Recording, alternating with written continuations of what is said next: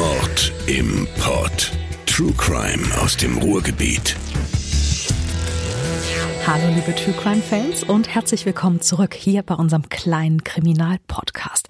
Und für alle, die heute zum ersten Mal hier reingestolpert sind, ich bin Anna Deschke, euer Host hier bei Mord im Pod. Die heutige Folge ist der erste Teil unseres Halloween Specials. Es wird ein bisschen gruselig, ein bisschen übernatürlich, ein bisschen teuflisch und äh, ein bisschen anders, als ihr es von den klassischen Kriminalfällen gewohnt seid, die wir hier in der letzten Zeit besprochen haben. Wir sind in dieser und in der nächsten Folge auf den Spuren des Werwolfs unterwegs. Dafür gehen wir wieder auf Zeitreise zurück in die frühe Neuzeit, also ins 16. Jahrhundert. Örtlich bewegen wir uns für den Hauptfall ein bisschen raus aus dem Ruhrgebiet rüber ins Rheinland. Unser Werwolf, der soll sein Unwesen in Bettburg getrieben haben. Das ist heute eine 25.000 Einwohnerstadt im Rhein-Erft-Kreis. In ungefähr einer Stunde könnt ihr da mit dem Auto vom Ruhrpott aus hinfahren. Und das könnte tatsächlich der perfekte kleine gruselige Ausflug rund um Halloween werden für euch. Denn äh, dort gibt es den Werwolf Wanderweg. Sprechen wir am Ende der Folge nochmal ausführlicher drüber. Lasst uns jetzt erstmal über Ruhrgebietswerwölfe sprechen. Denn bei meinen Recherchen, da bin ich auf eine ganze Reihe von Werwolfgeschichten gestoßen, die hier im Ruhrgebiet spielen. Der Autor Dirk Sondermann, der erforscht Sagen des Ruhrgebiets und bei ihm habe ich unter anderem diese Werwolf-Sagen hier gefunden. Da wäre zum Beispiel der Werwolf von Duisburg-Meiderich. Ein Knecht in Meiderich, der soll sich nachts in einen Werwolf verwandelt haben und dann durch die Wälder gestreift sein. Wenn ihm ein Wanderer begegnete, dann sprang er ihm in den Nacken und ließ sich von seinem Opfer tragen, so lange, bis das Opfer völlig erschöpft zusammenbrach. Auch in Bochum trieben Werwölfe ihr Unwesen, wenn man den Sagen glaubt. So soll um 1850 der Bergmann Dietrich S. nach Schichtende auf der Zeche Präsident einen Werwolf getroffen haben. Ich lese euch die Geschichte aus dem Bochumer Sagenbuch von Dirk Sondermann jetzt vor. Er war auf dem Weg nach Hause, da stand plötzlich ein Wesen in Wolfshundgestalt vor ihm, das ihm auf den Rücken springen wollte. Der Bergmann blieb wie angewurzelt stehen. Was sollte er nun tun? Plötzlich fiel ihm ein, dass ein gewisser Jan Hinnack im Ruf stand, ein Werwolf zu sein. Sagte man nicht, die geheime Kraft eines Werwolfs weiche, wenn er mit Namen gerufen würde? Also schrie er aus Leibeskräften, Jan Hinnack, Jan Hinnack, blieb mir van de Hüt. Jan Hinnack, bleib mir von der Haut. Vergebens. Der Zauber war nicht gebrochen, denn sogleich sprang das Unwesen auf ihn zu. Der Bergmann versuchte sich, so gut es ging, mit seinem Krückstock zu wehren, doch schon brach der Prügel laut krachend entzwei. Jetzt blieb nur noch die Grubenlampe. Wieder und wieder schlug er mit ihr auf den Werwolf ein. Da, ein harter Widerstand. Die Lampe traf den ledernen Gürtel, den das Untier um den Leib trug. Der Werwolfsgürtel sprang auf und verlor damit seine Zauberkraft. Der Spuk war vorbei. Vor dem erstaunten Bergmann stand nun tatsächlich Jan Hinnack. Er war entlarvt. Der Bergmann hatte ihm jedoch so schwere Wunden zugefügt, dass Jan Hinnack eine Zeit lang im Krankenhaus liegen musste und später zu Hause infolge der Verletzungen gestorben ist. Soweit die Geschichte des Bochumer Werwolfs. Auch in Dortmund hat man sich Geschichten über Werwölfe erzählt. Diese hier, die macht deutlich, was die reine Angst vor einem möglichen Werwolfsangriff anrichten konnte bei den Menschen damals. Ein junger Mann, Fritz Sindern, auf seinem Rückweg von Berghofen nach Hörde soll er gewesen sein. Es dämmerte bereits, dichter Nebel lag über der Landschaft und dann hörte er plötzlich von weitem Hundegebell.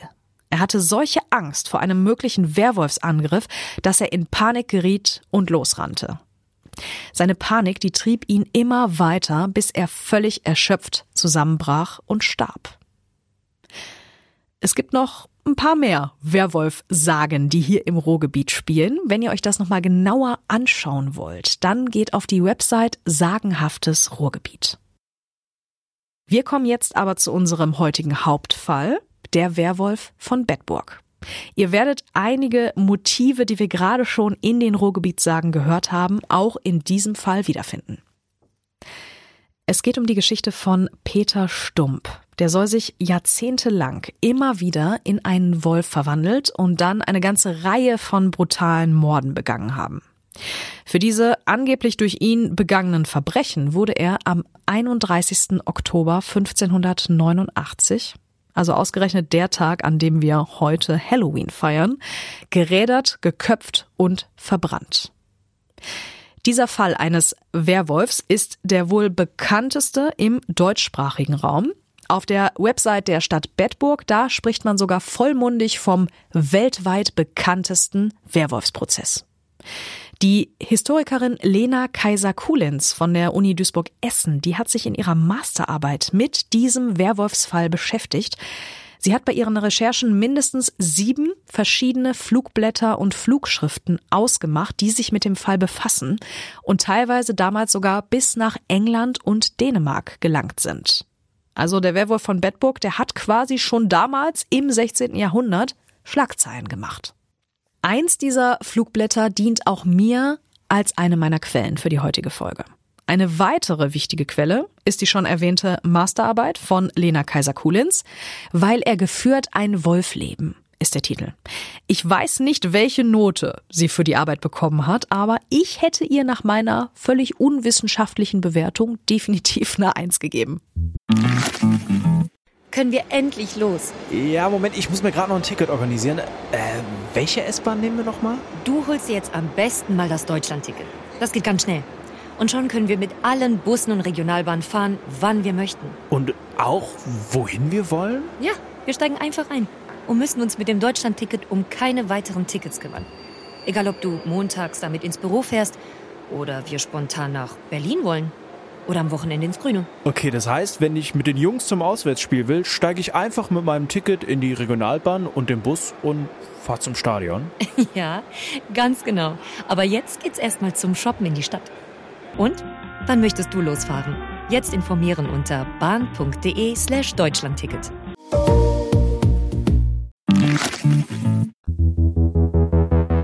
begeben wir uns jetzt ins Bedburg des 16. Jahrhunderts. Das ist das Jahrhundert von Leonardo da Vinci, Galileo Galilei, Maria Stuart, Shakespeare und Luther. Und das Jahrhundert, in dem Werwölfe ihr Unwesen trieben. Zumindest in den Köpfen vieler Menschen. So auch in den Köpfen der Bewohner von Bedburg. Ich erzähle euch jetzt die Geschichte des Werwolfs von Bedburg, wie sie am detailliertesten in einer Flugschrift aus dem Jahr 1590, also nur ein paar Monate nach der Hinrichtung von Werwolf Peter Stump, dargestellt wird. Diese Flugschrift, die hat der Brite Montagu Summers im Jahr 1933 in seinem Buch The Werewolf in Law and Legend komplett abgedruckt. Er schreibt dazu, dass ihm nur zwei Kopien dieser Flugschrift bekannt seien. Eine sei im British Museum, die andere in der Lambeth Library, beides in London. Der Bauer Peter Stubbe soll jahrzehntelang, von bis zu 25 Jahren ist teilweise die Rede, immer wieder eine Wolfsgestalt angenommen haben und in Form dieses Wolfs Angst und Schrecken in der Bevölkerung von Bedburg verbreitet haben. 25 Jahre des Tötens und Verschlingens heißt es in der englischen Flugschrift. Nach außen wirkte er allerdings völlig normal auf seine Mitmenschen. So war Peter Stubbe laut der Flugschrift ein ausgesprochen beliebter Bewohner seines Ortes, war angesehen bei den anderen Bewohnern dort, wurde gerne gegrüßt, teilweise von Menschen, deren Kinder oder deren Freunde er als Werwolf ermordet hatte, die aber keine Ahnung davon hatten, was hinter seiner menschlichen, freundlichen Fassade lauerte. Denn in seinem Inneren da sei nichts als der Drang nach Blut und Gewalt. Wenn jemand ihm auf die Nerven ging oder unfreundlich zu ihm war, dann erwachte in ihm der Durst nach Rache, heißt es.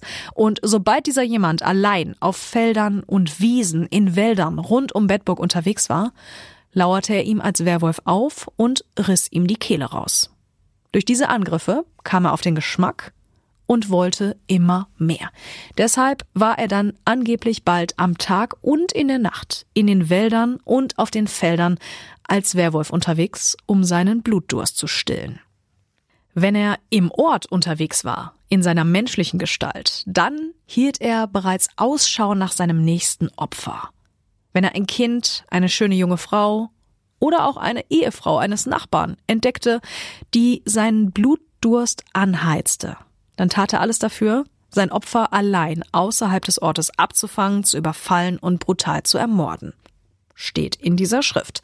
Aber auch wenn sein Opfer nicht allein unterwegs war, zum Beispiel eine Gruppe junger Frauen gemeinsam die Ziegen gemolken hat oder Holz sammelten im Wald, dann lauerte er ihnen auf, stürmte aus dem Gebüsch auf die Gruppe zu, trennte eine der Frauen vom Rest der Gruppe, vergewaltigte und tötete sie.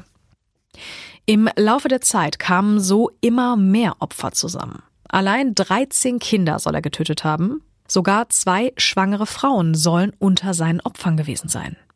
Diesen beiden Frauen soll er die ungeborenen Kinder aus dem Bauch herausgerissen haben.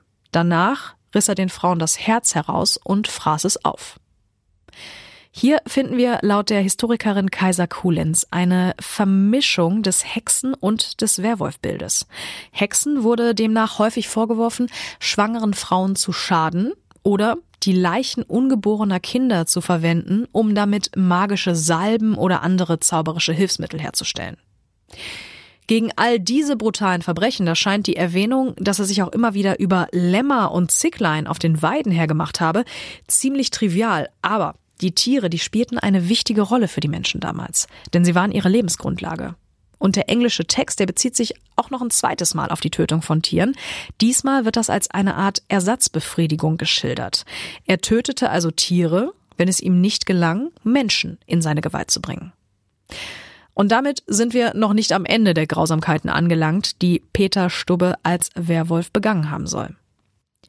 In der Flugschrift heißt es, dass er eines Tages eine Gruppe aus zwei Männern und einer Frau antraf, die er alle drei töten wollte. Also verfolgte er die Gruppe in die Wälder hinein. Die drei ahnten nichts Böses an diesem Tag. Plötzlich hörte einer der Männer, dass sein Name gerufen wurde. Einmal, zweimal. Er wollte wissen, wer ihn denn da rief und verließ die Gruppe. Und wie wir aus jedem guten Horrorfilm gelernt haben, Wer die Gruppe verlässt, stirbt. So war es auch hier. Der Mann, der nachschauen wollte, wer da seinen Namen gerufen hatte, lief in die Falle des Werwolfs und wurde brutal ermordet. Währenddessen warteten die anderen beiden auf seine Rückkehr. Als er nach einer langen Zeit immer noch nicht zurück war, da machte sich dann der zweite Mann auf die Suche. Wir wissen, Riesenfehler, er lief dem Werwolf in die Arme und wurde ebenfalls getötet. So war dann nur noch die Frau übrig. Und diese versuchte zwar noch zu fliehen, aber sie hatte keine Chance gegen den Mann in Wolfsgestalt. Sie wurde von Stump zunächst vergewaltigt und schließlich ermordet, heißt es. Die Leichen der beiden Männer, die wurden später schrecklich verstümmelt im Wald gefunden. Die Leiche der Frau hingegen blieb verschwunden. Das englische Flugblatt geht einfach davon aus, dass der Werwolf sein Opfer aufgefressen hat. Und als wären das immer noch nicht genug Horrorgeschichten, wird ihm auch noch die Ermordung seines eigenen Sohnes vorgeworfen. Dieser Mord, der wird ebenfalls ziemlich ausführlich geschildert in der Flugschrift. Demnach war es sein erstgeborener Sohn, den er liebte und der ihm so viel Freude bereitete, den er seinen Seelenfrieden nannte. Aber all das konnte die Mordlust nicht stillen offenbar. So lockte er seinen Sohn eines Tages in einen nahegelegenen Wald. Während des Spaziergangs entschuldigte er sich dann kurz, er müsse mal schnell hinter die Bäume sich erleichtern. Der Sohn, der ging nichtsahnend weiter und wurde kurze Zeit später von seinem eigenen Vater, jetzt in Wolfsgestalt, angegriffen und ermordet. Dann fraß er das Gehirn seines eigenen Sohnes. Die Historikerin Kaiser Kulenz schreibt dazu in ihrer Arbeit, dass Kinder damals als bevorzugte Opfer von Hexen und Werwölfen galten. Vorstellungen über den Hexensabbat besagten, dass dort Kinder dem Teufel geopfert, verspeist oder ihre Leichen zu magischen Hilfsmitteln verarbeitet wurden. Dabei würden zwei grundlegende moralische Empfindungen der meisten Gesellschaften aufeinandertreffen, nämlich einmal das Tabu des Kannibalismus und der Schutz der Nachkommenschaft. Hexen und Werwölfen wurde laut Kaiser Kulins vorgeworfen, diese Grenzen zu überschreiten. Und wenn wir uns jetzt die Ermordung und den Verzehr des eigenen Sohnes anschauen, dann wären diese beiden Verbrechen vereint und nochmal auf die Spitze getrieben, da es sich ja auch noch um das eigene Fleisch und Blut handelte. Das alles soll der Bauer Peter Stubbe, verwandelt in einen Werwolf, rund um seine Heimat Bedburg getan haben. Und wir haben bisher nur über die Morde gesprochen, denn die Liste der Vorwürfe, die wird später noch länger. Jetzt möchte ich mit euch aber erstmal genauer über den Werwolf-Glauben in der damaligen Zeit sprechen. Wenn wir uns das englische Flugblatt von 1590 anschauen, wird an keiner Stelle hinterfragt, ob diese Werwolfsverwandlung wirklich so passiert ist. Für die Berichterstatter scheint das völlig klar zu sein. Da hat sich jemand regelmäßig in einen Wolf verwandelt und dann Menschen abgeschlachtet. Woher kommt dieser Werwolf-Glauben der Menschen in der frühen Neuzeit? Hierzu finden sich, finde ich, sehr viele spannende Infos in der Masterarbeit von Lena Kaiser-Kulenz. Tierverwandlungen, die gehören demnach zu den ältesten Mythen der Menschheit, finden wir in allen Kulturen und allen Gesellschaften. Bei den alten Ägyptern, da war diese Tierverwandlung auch überhaupt nichts Negatives. Ganz im Gegenteil, die Tierverwandlung war eine Ehre, die nur den Göttern vorbehalten war. In Südamerika, da erzählte man sich Geschichten über Menschen, die sich in Jaguare verwandeln. In China, da waren es meistens die Tiger. In der Regel handelte es sich also laut Kaiser Kulenz immer um das größte bzw. das als am gefährlichsten geltende Landraubtier der Region. Bei uns im deutschen Raum also der Wolf. Also die Geschichten von Menschen, die sich in Tiere verwandeln, die gab und gibt es weltweit. Und die Erzählungen sind zwar teilweise recht unterschiedlich, aber es gibt einige Gemeinsamkeiten. Zum Beispiel der Name. Kaiser Kulenz schreibt dazu in ihrer Arbeit Folgendes. Das englische Werewolf, das spanische Hombre Lobo, das französische Loup-garou oder das schwedische Warwolf. Sie alle haben, wie der deutsche Ausdruck Werwolf, die Bedeutung Mann, Wolf. Also ein Mann, der auch ein Wolf ist. Im Deutschen leitet sich das aus dem germanischen Wort wer ab, denn das bedeutet Mann. In der frühen Neuzeit von 1500 bis ca. 1800, in der auch unser Fall des Peter Stump sich abgespielt haben soll, da war die Vorstellung dieser Wolfsverwandlung eine andere als etwa noch im Mittelalter. Im Mittelalter, da glaubten die Menschen, dass der Werwolf eine bemitleidenswerte, sympathische Figur sei. Ein Mensch, der verflucht wurde, unschuldig und kein blutrünstiges Monster. Eher sowas wie eine verwunschene Prinzessin oder ähnliches. In der frühen Neuzeit kippte das Ganze dann allerdings ins Negative. Wie Kaiser Kulenz schreibt, wurde die Tierverwandlung nicht mehr auf einen Fluch von außen zurückgeführt, sondern sie war vom Werwolf durch einen Teufelspakt bewusst herbeigeführt worden. Außerdem tauchte der Werwolf jetzt wohl immer häufiger in theologischen, medizinischen und rechtlichen Abhandlungen auf. Im Mittelalter, da war er noch eher Teil von fiktionalen Geschichten gewesen.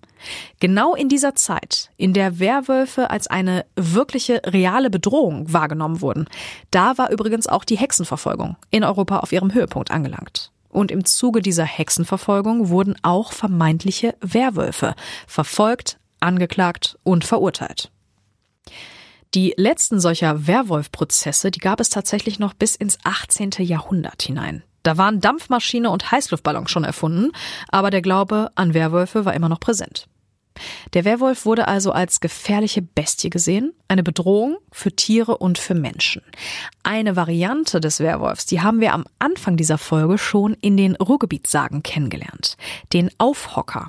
Das ist ein Werwolf, der Menschen auf den Rücken springt und sich von diesen bis zur Erschöpfung oder sogar bis zum Tod tragen lässt.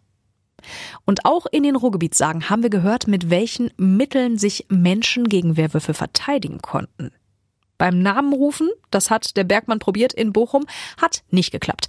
Eine andere Methode, schreibt auch Kaiser Kulenz, dem Werwolf eine Wunde zufügen. Entweder nahm der Wolf dann augenblicklich wieder seine menschliche Gestalt an, oder man konnte im Nachhinein herausfinden, wer dieser Werwolf ist, denn der zurückverwandelte Mensch hätte dann ja genau die gleiche Wunde. Und auch die Hilfsmittel, die Werwölfe benutzten, um sich zu verwandeln, die wurden in den Ruhrgebietssagen erwähnt. Der Bergmann schlug dem Werwolf mit seiner Grubenlampe den Gürtel vom Körper und kaum war der Gürtel ab, war der Zauber gebrochen und der Wolf wieder ein Mensch. Zur Verwandlung gebrauchten die Werwölfe in der Vorstellung der frühen Neuzeit häufig solche Hilfsmittel. Mal war das eine Salbe, dann eben ein Gürtel, irgendwas aus Wolfsfell oder auch ein bestimmtes Kleidungsstück. Der Ursprung dieser teilweise doch sehr detaillierten Werwolfsvorstellung, der könnte laut Kaiser Kulins in vorantiken Kulthandlungen liegen, bei denen Menschen sich aus religiösen Gründen oder auch um erfolgreich bei der Jagd zu sein, als Tiere verkleidet haben. Diese These, die äh, vertrat schon zu Beginn des 20. Jahrhunderts die amerikanische Philologin Caroline T. Stewart. Ihre Argumentation klingt für mich auch recht schlüssig. Kaiser Kulins, die gibt sie in ihrer Arbeit verkürzt wieder. Die Menschen der Vorantike, die hatten laut Stewart keine ausreichende Bewaffnung, um sich gegen Raubtiere zu verteidigen oder um diese zu erjagen. Deshalb kleideten sie sich einfach mit den Fellen dieser Tiere, um die dann anzulocken und zu erlegen. Der Sieg über ein erlegtes Raubtier, der sei dann gefeiert worden, wobei dann mit Tanz und Gesang die Charakteristika der Tiere nachgeahmt worden seien. Das Ganze kippte dann aber ins Negative, weil die Menschen die Tierfälle immer häufiger auch dann anlegten, wenn sie etwas zu verbergen hatten und nicht erkannt werden wollten. Beispielsweise bei einem Diebstahl oder bei Angriffen auf andere Menschen. Die Vorstellung von Werwölfen, die wir heute haben, also die Verwandlung immer schön pünktlich zu Vollmond, die Infizierung durch einen Biss, das alles, das stammt laut Kaiser Collins erst aus Filmen und Büchern so ab dem 19. Jahrhundert, siehe Professor Lupin in Harry Potter. Die Werwölfe der frühen Neuzeit hingegen, die konnten sich verwandeln, weil sie bewusst einen Pakt mit dem Teufel geschlossen hatten. Und sie waren, wie Kaiser Kulins schreibt, nicht auf die Nacht und schon gar nicht auf den Vollmond angewiesen. Sie verwandelten sich, wenn sie es wollten oder für nötig hielten und dann meistens auch nur für einen relativ kurzen Zeitraum. Also das waren die Ursprünge des Werwolfglaubens. Kommen wir jetzt zu den äh, daraus in der frühen Neuzeit resultierenden Werwolfprozessen. Das klingt ähnlich abstrus und unglaublich wie die Hexenprozesse und ist, genau wie die Hexenprozesse, tatsächlich durchgezogen worden damals. In der Arbeit von Kaiser Kulenz, da werden die Anfänge dieser Prozesse auf dem heutigen Gebiet der Schweiz gesehen. Da kam es dann auch, verglichen mit anderen Gebieten in Europa, schon recht früh zu Hexenprozessen. Und in diesen frühen Hexenprozessen, da wurden Vorwürfe geäußert, die kann man als Vorläufer der späteren Werwolf-Prozesse ansehen. Denn äh, den Angeklagten, den wurde vorgeworfen, auf Wölfen umherzureiten. Also da spielte die Verwandlung noch keine Rolle, aber die Verbindung zwischen Hexen und Wölfen, die war schon mal da. Dazu kam dann noch die Wolfsbannerei. Was das ist, das klären wir jetzt. Ich lese euch den entsprechenden Abschnitt aus der Arbeit von Kaiser Kulenz vor. Los geht's. Dabei handelte es sich um Menschen, häufig Hirten und Schäfer, welche behaupteten, durch Segens- und Bannsprüche Wölfe fernhalten zu können. Durch gewisse Sprüche und Handlungen, welche zwar mit dem christlichen Mantel maskiert waren, aber alte heidnische und volksmagische Vorstellungen bedienten, schützten diese Wolfsbanner im Austausch für Geld und Geschenke das Vieh ihrer Mitmenschen vor Angriffen des Wolfs. Wenn sich ein potenzieller Kunde abgeneigt zeigte, die Dienste des Banners in Anspruch zu nehmen oder die vereinbarte Gegenleistung nicht gezahlt wurde, dann drohten einige Banner damit, Wölfe auf die Tiere des Unwilligen zu hetzen. Diese Drohung musste unbedingt ernst genommen werden, denn wenn ein Mensch in der Lage war, den Wolf fernzuhalten, musste er folgerichtig auch die Macht haben, das Tier herbeizurufen. Zitat Ende. In beiden Fällen, dem Wolfsritt und der Wolfsbannerei, war also für die Menschen der damaligen Zeit Magie im Spiel. Und von Magie war der Weg dann nicht mehr sehr weit bis zum Scheiterhaufen. Der Autor Elmar M. Lorey, der hat sich in mehreren Arbeiten mit der Frage beschäftigt, wie das passiert ist, dass der Werwolf von einem Wesen aus Geschichten zu einem vor Gericht verhandelten Sachverhalt geworden ist in der frühen Neuzeit. Denn laut Lorey stand die Tierverwandlung eigentlich im Widerspruch zu den theologischen und philosophischen Vorstellungen, die das Mittelalter und auch die frühe Neuzeit hatte. Eine eindeutige Antwort auf die Frage, wie das dann passiert ist, dass der Wolf zum Sachverhalt wurde, zur Tatsache, gibt es nicht. Ich lese euch jetzt mal einen interessanten Abschnitt dazu aus, wie der Werwolf unter die Hexen kam, von Elmar M. Lorey vor. Zu den besonders rätselhaften Aspekten dieser Gestalt gehört jedoch sein Auftritt im Hexenprozess. Die Frage des unbefangenen Beobachters, wie es denn möglich war, dass im Zeitraum von etwa 1580 bis zur Wende ins 18. Jahrhundert immer wieder Menschen vor Gericht gestellt und mit dem Vorwurf konfrontiert wurden, sich in Wolfsgestalt verwandelt zu haben, ist in der Tat nicht einfach zu beantworten. Schon den ersten Historikern, die sich mit der Erforschung des Hexenwesens befassten, erschien die Verknüpfungsreihe Hexe und Wolf zumeist als so bizarre Konstruktion, dass sie kaum in Erwägung zogen, größere Aufmerksamkeit darauf zu verwenden. Der Entwicklungsprozess des dämonologisch kontaminierten Werwolf-Stereotyps von der ersten Hälfte des 15. Jahrhunderts bis hin zu den gerichtsfesten Formen, die die Wolfsverwandlung zu einem eigenen hexerischen Deliktbereich machten, hat sich in der Tat erst lückenhaft nachzeichnen lassen. Gemessen an der Gesamtzahl der Opfer stellen die vor Gericht verhandelten Werwölfe fraglos nur eine Minderheit dar. Darin liegt zweifellos eine der Ursachen für die weißen Flecken in der Kartografie dieser Variante des Hexenwahns.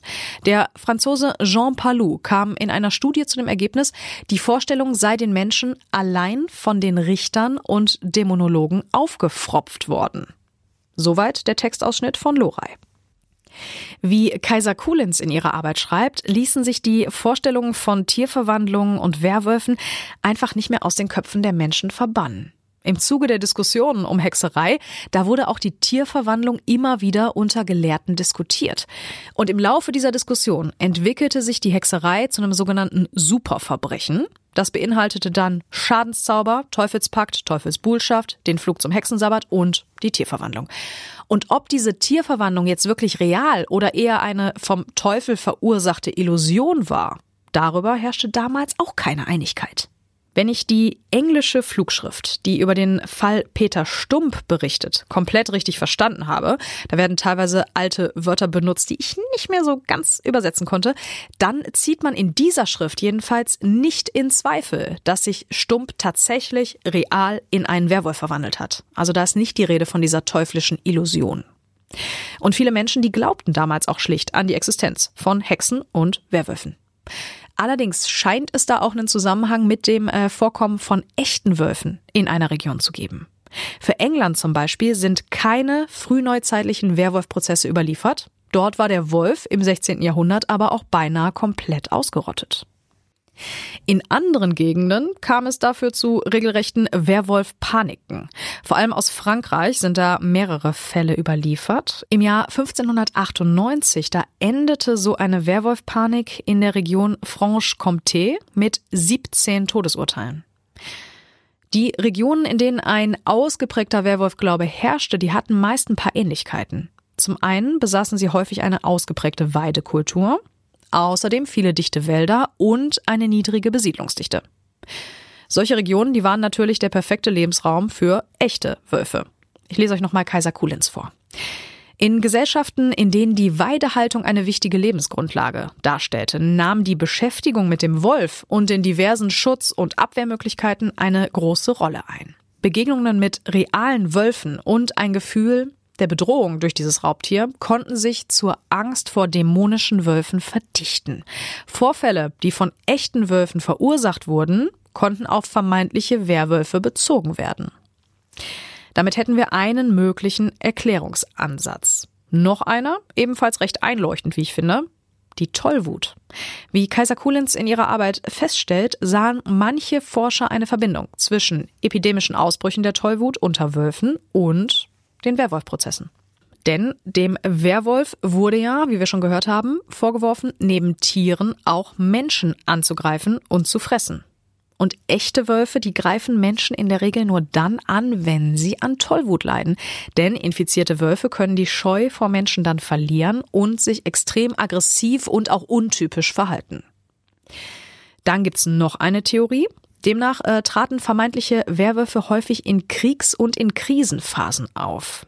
Macht auch Sinn, denn wenn im Krieg jegliche Regeln des gesellschaftlichen Zusammenlebens plötzlich nicht mehr gelten, dann wird der Mensch zum Tier.